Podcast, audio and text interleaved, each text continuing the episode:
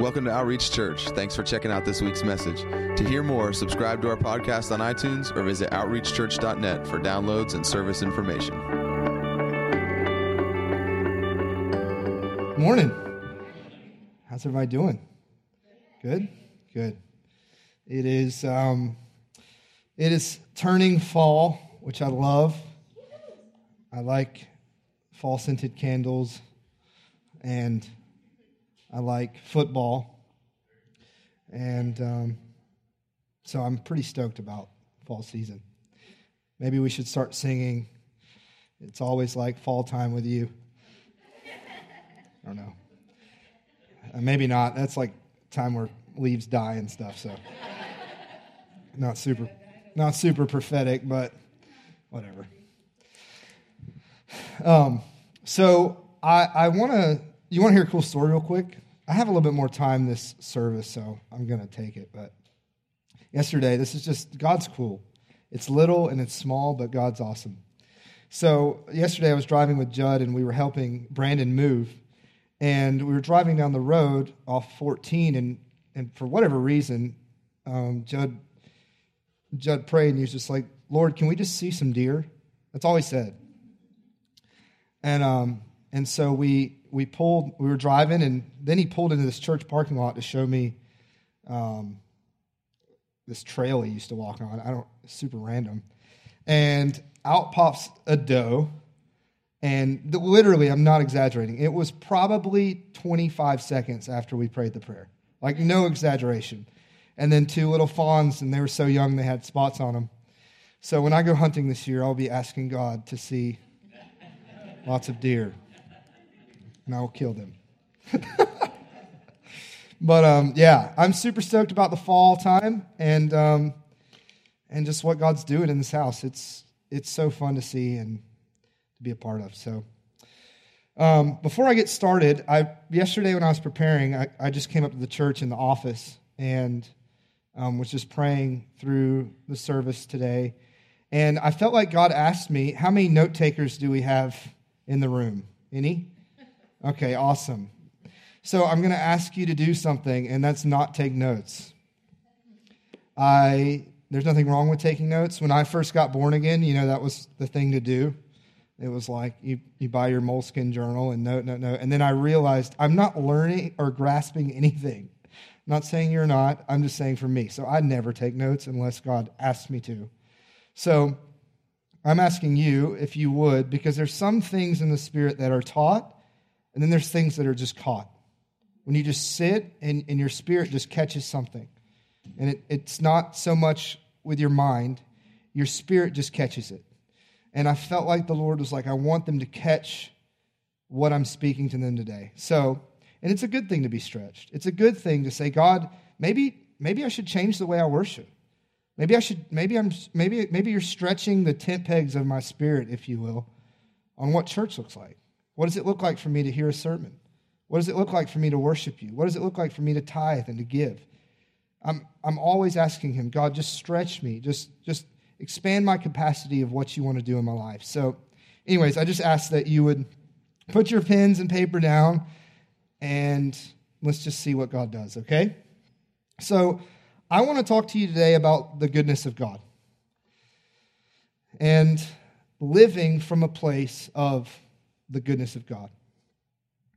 So, how many, how many people in here you know that heaven is actually a culture?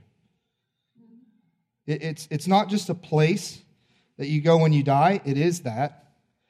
But it's actually a culture. And in the book of Isaiah 6, it says that Jesus, it's, it's prophesying about the Messiah, who is Jesus, and it says that he's coming and he has a government upon his shoulders.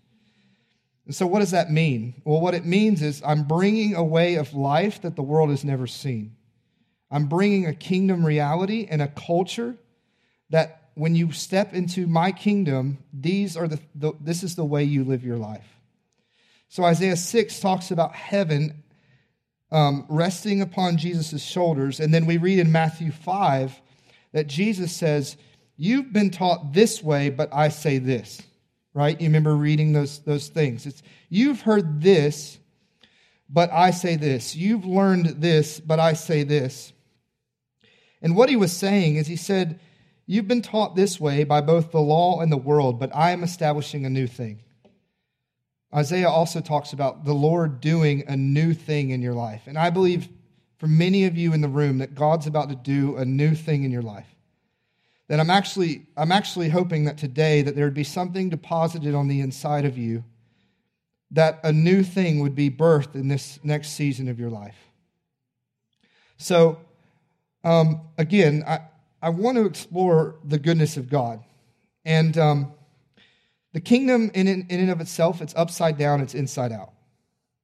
There, there's nothing on the earth that looks like the kingdom of heaven. That's why we have to be born again and we renew our mind because we start to think the way God thinks. And the kingdom of heaven is meant to do one thing, and it's to establish in the hearts of people that there's a Father in heaven who loves them and is who's good. That's the entire point of the kingdom of heaven that Jesus told us to pray about. Our Father who art in heaven, hallowed be thy name. Thy kingdom come, thy will be done on earth as it is in heaven. It's meant to do one thing it's meant to establish in the hearts of people that there's a Father in heaven who loves them and he's good. Okay? So, um, if you would, turn your Bible with me to Exodus chapter 33. It's interesting. I, actually, last time I spoke, I spoke out of this chapter as well. I didn't realize that until last night. but I'm, I'm just fascinated by the life of Moses. I'm fascinated by the intimacy that Moses had with God um, in an old covenant. It just so excites me because I believe that I can have that and greater because I live in a new covenant. I just believe it. So, Exodus chapter um, 33, 18 through 23. Um, Moses is up on the mountain, and it says that Moses responded, Then show me your glorious presence. And then the Lord replied, I will make all of my goodness pass before you. I will call out my name Yahweh before you, for I will show mercy to anyone I choose, and I will show compassion to anyone I choose. But you may not look directly at my face, for no one may see me and live. The Lord continued, Look, stand near me on this rock. As my glorious presence passes by, I will hide you in the crevice of the rock and cover you with my hand until I have passed by. Then I will remove my hand and let you see me from behind but my face will not be seen. So, Moses' relationship with God is the first time we see that Moses asked to see his glory, and God says, I'm going to show you my goodness. So, we, that's the first time that we learn in Scripture that God's glory and goodness coexist. They're the same thing, and they cannot be separated. You cannot have the glory of God without the goodness of God. And you cannot have the goodness of God without the glory of God. That it, it just is who he is. And so we, we see in this that I think it's so fascinating that Moses says, God, show me your glory. And the Father speaks to him. He says, I will. And I'm going to make my goodness pass before you. And he says, but you won't be able to see it fully. So the goodness of God is so bright, bright it's so blindingly bright. It's so magnificent in nature that God actually says, if you were to look at this, all of my goodness in the fullness of who I am, you'll be smoked. He says, So I'll let you, I'll hide you in the rock, I'll cover you with my hand, and you'll see my back, but you won't see my face. How many of you know if, if you're going to go out, that might be the way to do it? I wouldn't mind if one day when I'm laying in a casket and you're all staring at my beautiful body and they say, He died because he was smoked by the glory and goodness of God. I think if there's going to be a way to go out, it might be that. I don't know. But I think it's so fascinating that God doesn't say, I'm going to make my power pass before you or my might or my voice that's a roaring thunder, or even my wrath. I'm going to do one thing I'm going to pass my goodness in front of you. And Moses, if you saw all of it, you couldn't even take it. Your body would explode. Because I'm that good. I'm that good. So Moses has such an outstanding encounter with the goodness of God that when he was in public, we'll read later, he actually had to veil his face. He actually had to veil his face. And there, if you think about this encounter, it, it almost borderlines fantasy, right? Like God's up on a mountain. I mean, God, yeah, he is. And then Moses is with him and he hides in a rock. It's like something you kind of read out of a J.R.R. Tolkien book or something. But it's the Bible, but it's reality. And it almost comes across as too good to be true.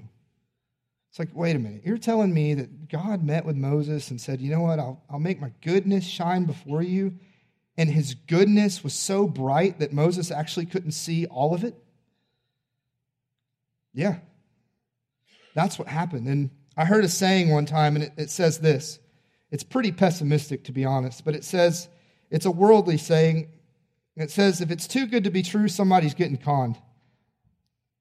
And I think in the kingdom, if it's not too good to be true, it's not God.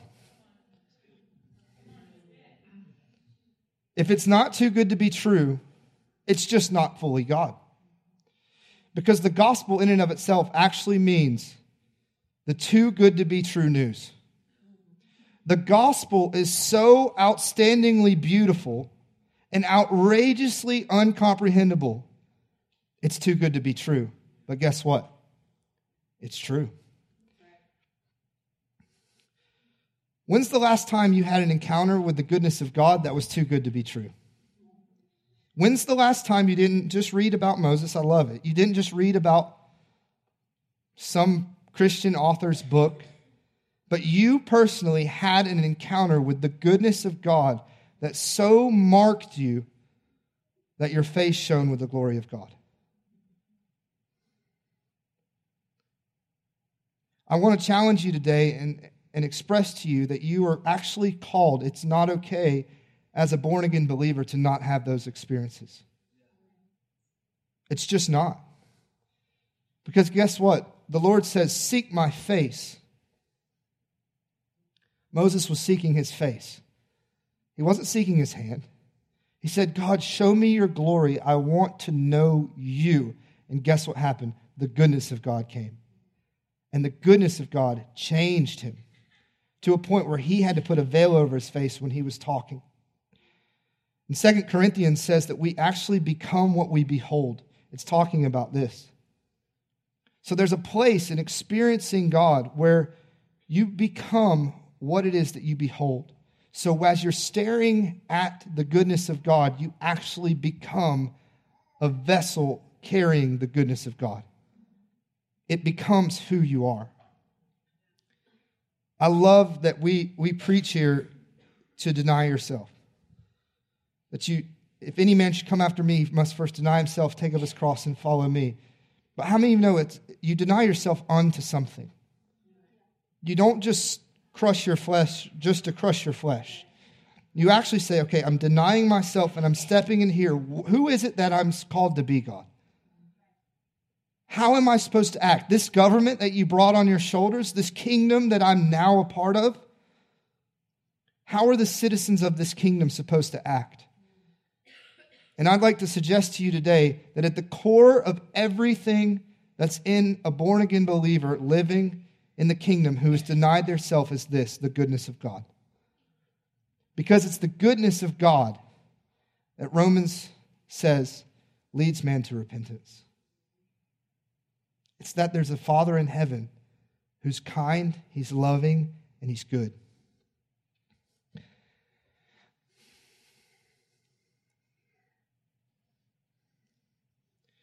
We read, I'm actually not going to read this chapter because I've kind of already touched on it, but you can skip over to Exodus 34, and we see that Moses comes down the mountain, and again, his, his face is veiled because he, he, he saw God's goodness and it actually began to get into the pores of his skin. And he had to veil his face when he came down the mountain. And when he comes down the mountain, we realize that the goodness of God actually changes people. It changed the demeanor, it changed actually who Moses was. It changed him. It's supposed to change you. The goodness of God is supposed to mark you in a way that the people around you say, Look at that guy. Look at that woman. I'm not saying your face may physically shine, it may. I've, I've been around people when I've gone away for a time and spent some time with the Lord, and when they see me later, they'll say, You look different. You ever had that? I've actually seen people where they have this glow to them because they've spent intimate time with the Lord and they've realized heaven's getting on that person. There, there's a realm that's getting on that person that isn't this world. It's another world, it's another place, it's a kingdom that I may not be familiar with. But whatever they have, I want it.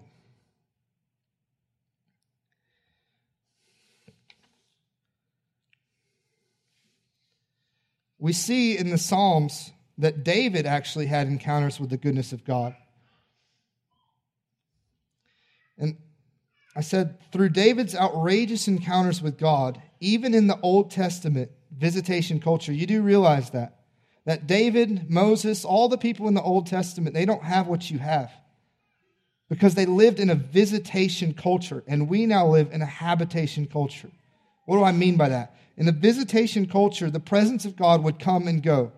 It's why you would see Saul. It's why you would see David. They'd say, Lord, please take not your spirit from me. But in a habitation culture, he says, I'll never leave you, I'll never forsake you. Why? Because we live in a covenant that's far greater than the one of old. And if Moses' face would shine with the goodness of God, how much more is your life supposed to shine with the goodness of God? In a covenant that was old, that was inferior to the one we walk in now, how much more is your life supposed to shine with the goodness of God? In David's life, we see in Psalm, um, I believe it's 23, verse 6, he had such outrageous encounters with the goodness of God that marked his life. You read through the Psalms, and it's this up and down thing. It's David going back and forth, and he's, he's just very, he just goes through life. But he says this one thing Surely goodness and mercy shall follow me all the days of my life. Why? Because he had encountered the goodness of God and he knew one thing that if I can hold on to the goodness of God and if I become what I behold, then it will keep me. Turn with me to your Bibles to Luke chapter 6.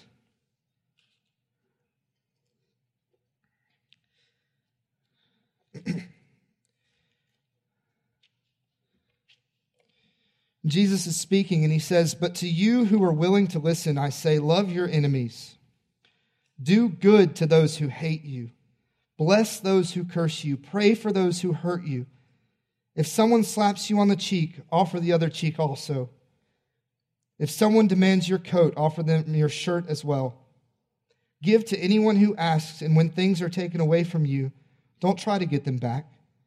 Do to others as you would like them to do to you. If you love only those who love you, why should you get credit for that? Even sinners love those who love them. And if you do good only to those who do good to you, why should you get credit? Even sinners do that much. And if you lend money only to those who can repay you, why should you get credit for that? Even sinners will lend to other sinners for a full return. Love your enemies, do good to them Lend to them without expecting to be repaid. Then your reward from heaven will be very great, and you will truly be acting as children of the Most High God. For he is kind to those who are unthankful and wicked. The level of goodness that Jesus is talking about right here transcends everything.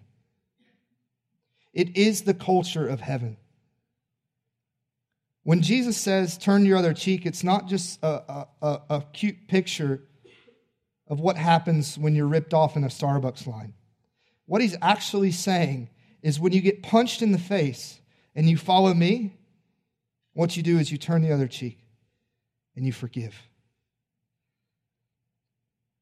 It's not just a, a cute parable. It's actually what it looks like to say, I'm following Jesus. I'm laying my life down for the goodness of God. And I believe that if I step and I choose into the goodness of God and I behold who it is that's made me in his goodness, this is how I will act. This is how I will respond. Will you be taken advantage of? Absolutely. Will you be abused? Probably. Will people use you? Yeah. But how many of you know the goodness of God will actually keep you and protect you? And you're not doing things to get a response. You're doing things because it's the heart of God. You're living in goodness because you believe that the goodness of God is all that matters in life.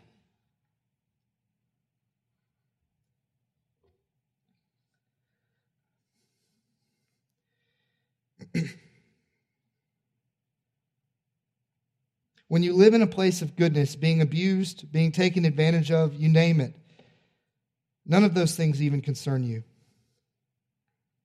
Because all you're concerned about is doing good. That's all you're concerned about. Is living and loving like the God who made you and who you've fallen intimately, passionately in love with. You're called to love God more than you love your spouse. You are. And I don't know about you, but that's kind of sometimes a ooey gooey, sloppy love. You're called to that. You're called to be so enthralled with the love of God that it says, I'm going to do good. Why? Because He has made me in my new nature to become good. And all I'm doing is I'm learning what it looks like to be like Jesus. I'm learning what it looks like to walk in a heaven culture on this earth. I'm learning what it looks like to walk in the footsteps of my Messiah because it's the way he lived his life.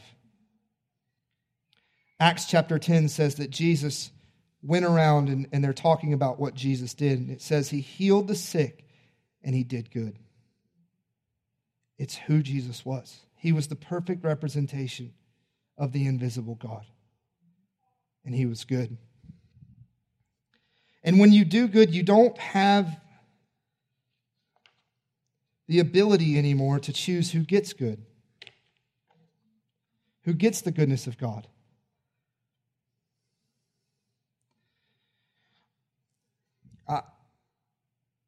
it's not about looking at someone's life or their past or their failures and saying, you know what, I think they deserve good. They've kind of cleaned up a little bit, so I'm going to extend goodness to them. No. Or I'm going to bless them financially because I know that they'll steward this well. All you're called to do is be obedient, to be good and loving to people. I, I remember years ago, I went I used to spend a lot of time every Saturday. David Pearson and Blake Yoder, who's in New York now, we, we lived together and we would go to this Waffle House uh, pretty much every Saturday on Stone. On Stone. And um, I, we began to build relationships with the Waffle House waitresses and the cooks. We knew everybody in the Waffle House. How many of you know that's probably a good thing? If you frequent somewhere enough and you're a born again believer, maybe talk to people. Be kind to people. Get to know people. Ask them how they're doing. And so we got to know Miss Miss Shirley and Miss Hannah and Shorty the cook and, and, and just all these different amazing people. And most of them didn't know God. And Jesus would come up. But oftentimes we talk about Otis Redding and the music they like to listen to and just laugh with them and love with them and sometimes cry with them honestly, they would sit down and just, here's my problems. And we'd be like, whoa. We'd hug them and we'd love them. And one day we went, and the Lord spoke to us, all three of us separately, about giving one of the waitresses some, some money. And for, for her sake, I'll say her name was Sarah. It's not her name. and we had built a relationship with Sarah, and she was this awesome um, young lady, and she had some little kids, and she didn't know Jesus, and we knew that, and she knew that we knew that. But we weren't afraid of her. We weren't offended by her And we didn't hide away and not spend time with her and love her. Do you know that Jesus actually spent so much time with sinners and gluttons that they called him one? They called him one. It says that Jesus made himself of no reputation. So he wasn't afraid of what the religious Pharisees of the day were going to say. He just loved people. And he brought into every situation the goodness of God. He brought the goodness of God. So we're sitting at this Waffle House and we get in the car and we're like, dude, we got to do something. Everybody was like, yeah, yeah, no. Like, we just, Christmas was coming up and so we prayed. And we all prayed separately about how much money we should actually give her. And we said, we all came to the same conclusion $250 each. So it'd be 750 bucks. At that time, I mean, still now, that's a lot of money for me. And, um, but we went to our different banks, we withdrew the money, and we put it in an envelope, and we came back and we are like, hey, Sarah, you know, she, you, you know, Waffle House has all those windows. Get out here. So she comes out and she's like, Hey guys, what are y'all doing? Hey, we we just we heard from the Lord, from our Father, and He's He's really, really good. And we wanted to give you something. She didn't even look at the envelope. She didn't even look at what was inside of it. And she began to weep and weep and weep. And we prayed for her and we said, This is not from us. It's from a Father who is in heaven who says that He loves you, He's for you. And she, in that moment, encountered the goodness of God. How many of you know that we didn't judge Sarah by her past, by how she was going to spend the money? We didn't choose that. It's not up to us to choose who gets goodness. Everyone deserves goodness. Why? Because it's the commandment of God. And to be honest, we found out later that she probably didn't spend the money as wisely as I would have liked. But how many of you know that there was a seed that was planted on the inside of Sarah? There was goodness that was bestowed upon her that I believe is going to produce mighty fruit in her life. And she moved away, and I haven't seen her in many years. But I'm believing that when I get to heaven, I'll see Sarah. Because there's a God in heaven who's good towards her, who's loving towards her, who's kind towards her.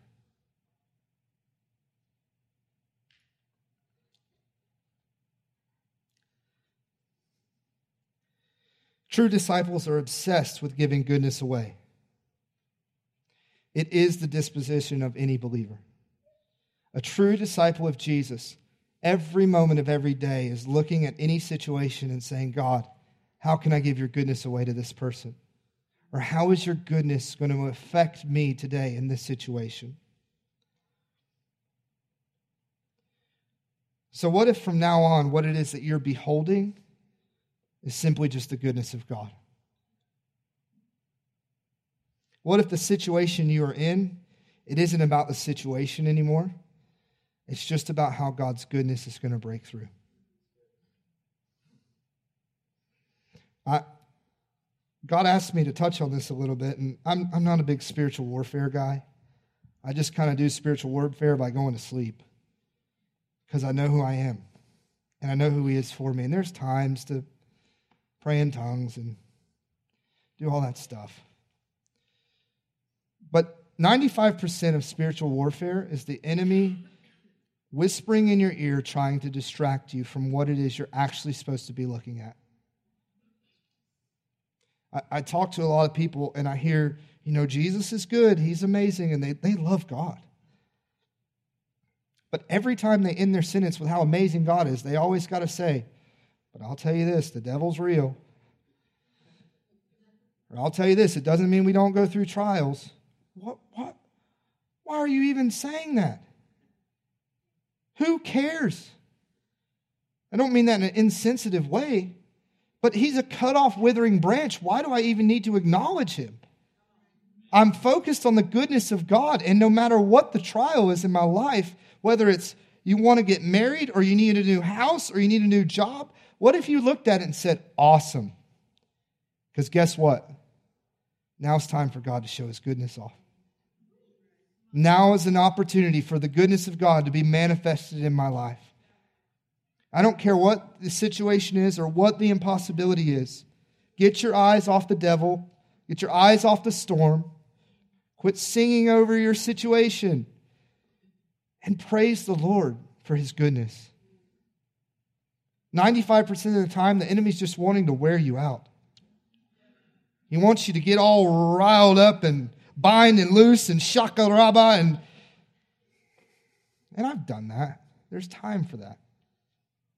But I think most of the time he just wants you, hey, look at me. He's such an egotistical maniac. Hey, look at me. Look, look, look, look, look. Look at me. Will you look at me? Look at me. Nah. You don't get time of day. I don't have time for that. Cars broke down? Awesome. God's going to do something great. I had a friend call me a few months ago, and his house was, he had some situation with his house and money and finances and stuff. And, and I listened to him. I wasn't insensitive. I said, man, I said, that stinks. I said, but guess what? You got the God of the universe on your side. So we left the conversation and we hung up the phone, and guess what our disposition was? The goodness of God is going to show off. The goodness of God is going to be on display today because that's who He is. It doesn't matter how much I need, it doesn't matter my finances. My perspective is one thing the goodness of God. Doesn't mean times aren't hard. But man, what if we could grasp that as a people? What if we could understand that the goodness of God is what we behold? And if we behold it, we become it. And if we become it, we can give it away to people. That I believe, is how nations are discipled in a day. The Bible says in the end times that nations will come to know God in a day. That's pretty wild. Imagine America, the entire country of America, in one day, every single person following Jesus and not just confessing a prayer, but actually saying this right here I'm giving my life to follow this Messiah. How does that happen? I believe through the goodness of God. I am fully convinced that it's the goodness of God that will disciple nations in a day. And all he's looking for is people that'll say, God, I just behold you. I ask for encounters with your spirit, literal encounters, not just figurative things. I ask to know you in a way that is so intimate, God, that my face will shine with the goodness of the Lord. And that in every situation, what doesn't come out of me is wrath, anger, hatred, and malice, but what comes out of me is the goodness of God, the mercy of God, the kindness of God. Just because the enemy's showing up doesn't mean you need to fight him. I'll leave that there. and you don't fight him on his terms. Christ said, um, Paul says that we're actually seated in heavenly places 189 times. Paul says, You are now in Christ. That's where you fight from. And a lot of times that looks like just going to bed, saying, Thank you, Jesus, that you have this. I'm going to go take a nap. I promise you, he's more, he's more concerned about your well being than you are.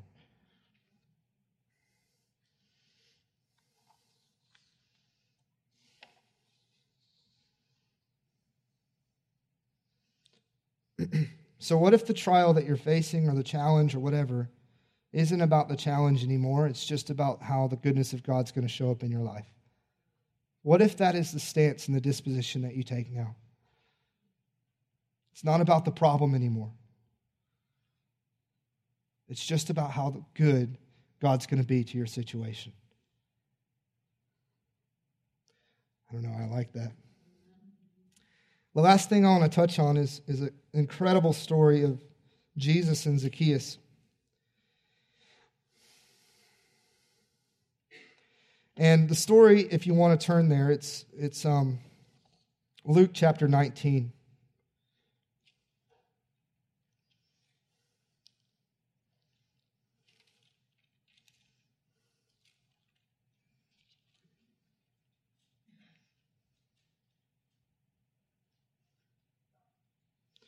Hold on. Or is it chapter 9? It's 9? 19. Okay, yeah. I thought I got it right. So, this is a story of Jesus entering the city of Jericho, and it says that a large crowd is following him.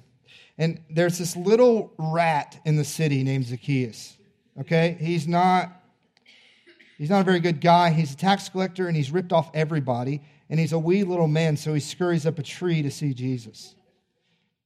I think he probably also scurries up the tree because he just wants to get away from other people that probably want to punch him in the face. He's a tax collector. He ripped off everybody. And Jesus is coming through, and there's all these people gathered around him. And Jesus walks up to the tree and says, Hey, Zacchaeus, come down. I want to, I want to have a sleepover at your house tonight. And Zacchaeus like, Me? It's like, Yeah, you're the one. I, I, I want to stay with you tonight. Okay. Absolutely. Pause right there. How many know Jesus wasn't looking at Zacchaeus' life. He wasn't judging him. He wasn't saying, oh, yeah, he, he fits. All right, he's good enough. He's good enough for my goodness. He's done well enough. He's done well enough for my financial blessing to pour out upon him. He's done well enough for my loving kindness and my mercy. No. He just says, You're worthy of my goodness. Every person you come into contact with is worthy of the goodness of God. I don't care how messed up their life is. I've stood before a bunch of sketchy people. And guess what? They're worthy of the goodness of God. Because it says that all men have fallen short of the glory of God. Remember, glory and goodness, it can't be separated. So maybe they've fallen short of the glory of God just because they haven't seen the goodness that's chasing them down. So he looks at Zacchaeus and he's like, Zacchaeus, come down here. I'm going to read this. And he said, Quick, come down. I must be a guest at your home today. And Zacchaeus quickly climbed down and took Jesus to his house in great excitement and joy. But the people were displeased. Again, Jesus wasn't concerned with his reputation. He wasn't concerned with what people were going to say. Why are you hanging out with that dirtbag? Because that's what they were saying. All he was concerned about was the goodness of God being displayed in Zacchaeus' life. And watch what happens. they said he had gone to be the guest of a notorious sinner, they grumbled. Meanwhile, Zacchaeus stood before the Lord and said, I will give half of my wealth to the poor, Lord. And if I have cheated people on their taxes, I will give them back four times as much. And Jesus responded, Salvation has come to this home today, for this man has shown himself to be true son of Abraham. For the Son of Man came to seek and save those who are lost. See, the king walked through the city of Jericho, and his goodness followed. And he brought his goodness to Zacchaeus. And the goodness of God then transferred onto Zacchaeus. Jesus didn't say one word to him. And he said, Lord, your goodness is so radiant. I got to do something. I got to give this away. So he says, The people that I stole from, I'll give four times as much back to them. How many of you know that the goodness of God in that moment so touched Zacchaeus that he actually, the economy of the city of Jericho was completely changed? because of the goodness of God. The entire economy of the city was changed because Zacchaeus said, I'm going to give away more than I even stole. So everybody in the town hit the lottery because the goodness of God was on display. Can you uh, put yourself in the situation? You're, you're cooking dinner, you're sitting with your wife, and she just put the kids down, and you hear a knock on the door. You open the door and you look down because he's a wee little man, and it's Zacchaeus. And the first thing in your heart is, oh my gosh, this dirtbag, this rat. What do you want? Zacchaeus looks at you and says, hey, hey man, um, so I, I, don't know if you saw, but, but Jesus came, Yeah, I saw that. What the heck? Why was he with you? Well, I, I don't know, but but I just I just he's just amazing. And, and he showed me kindness and goodness, and it just it so gripped my heart. I just had to give you this. And he hands you a bag, and you, you take the bag, and you're like, What's it? Full of cockroaches and rocks? But you hear a, a chingle in there. And you look inside, and there's a whole bunch of coins, there's a whole bunch of money. And you look at Zacchaeus, and you're like, Why are you, why are you doing this? He said, Because the goodness of God has changed my life. Because Jesus, when I follow him, my only disposition is to love and to bring goodness to people. And you take the bag and you thank him, but you're still in shock, and you go back inside, and your wife comes in and she just fed the children in their bed. And who was that? It was Zacchaeus. Oh, that rat.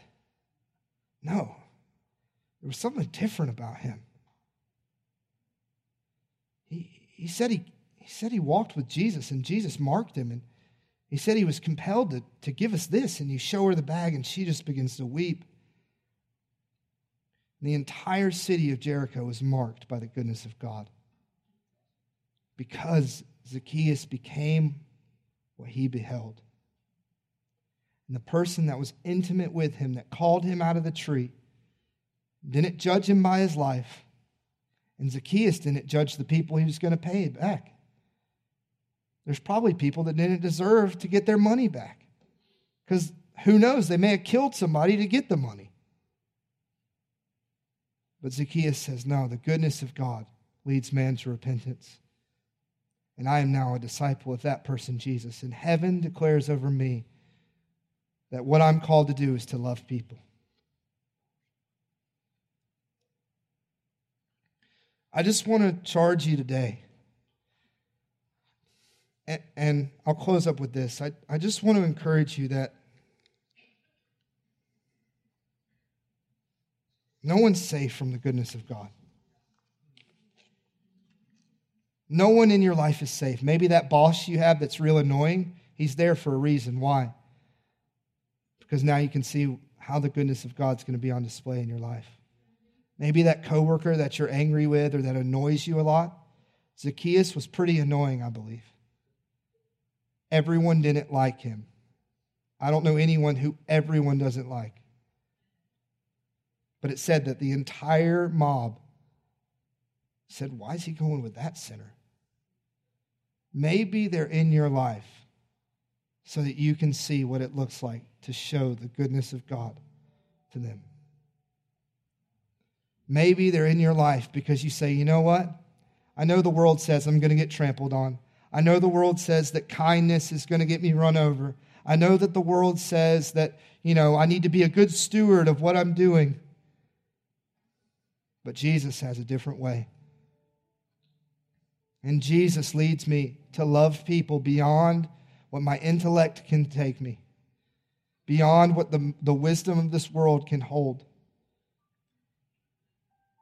And all I'm called to do is to lay my life down in love and in goodness to people.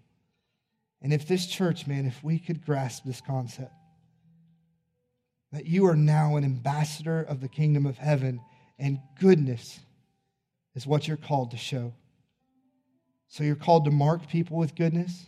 Your situations now flow, and what's going to be on display is the goodness of God.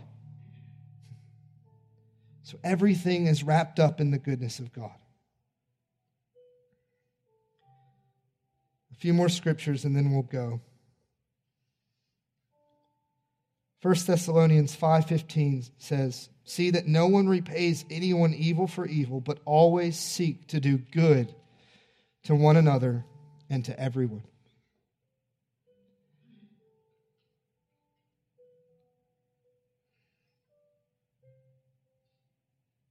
Will you be misunderstood? For sure. My own family doesn't understand me sometimes when I make decisions. I'm not living for a response. I'm not living so even they'll change. I'm just living because the King is worthy to be on display in my life. And Jesus and his goodness is worthy to be shown. I'm not living for responses from people. I'm living because he has mandated me to be an ambassador of goodness and kindness and love. 1 Peter 3:13 says, "Who is going to harm you if you are eager to do good?" His goodness will protect you. His goodness will keep you.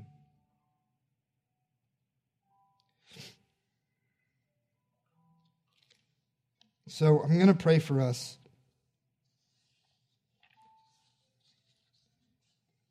And I just I just ask that we would so grasp the heartbeat of God.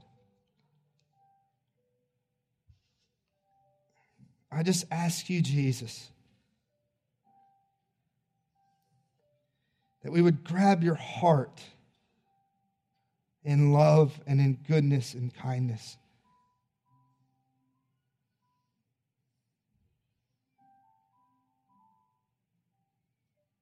God, that we, we've denied ourselves and we're now sons and daughters of the kingdom. So I ask that our position in you, Lord, would be this show us who it is that we are. Show us what it is, God, to walk in your kindness and to display goodness like the world has never seen.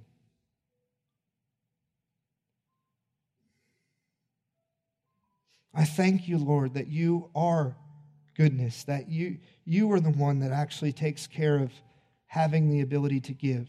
All we have to do is to know you. All we have to do, God, is to rest our head on your chest. And we can be a people, God, that display the goodness of the Lord in the land of the living.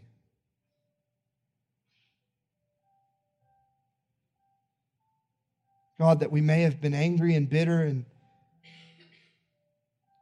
our disposition of old used to be to, to take people for granted and, and to judge everyone, God. But you say it's not our job to judge who deserves goodness. It's just our job to give it away.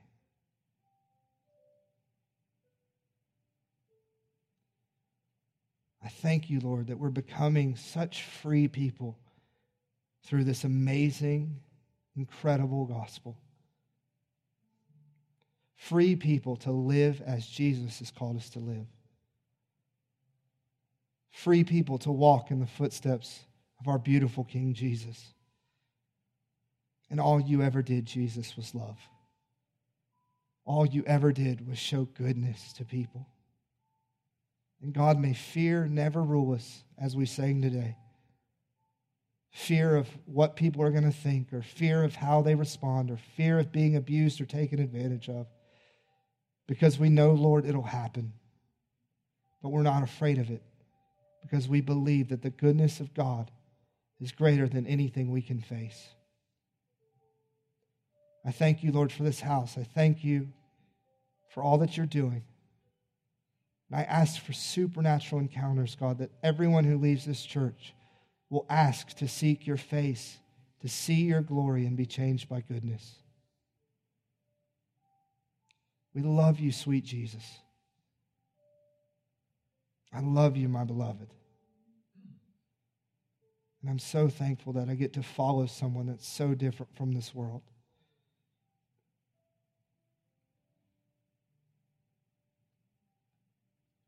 In Jesus' name.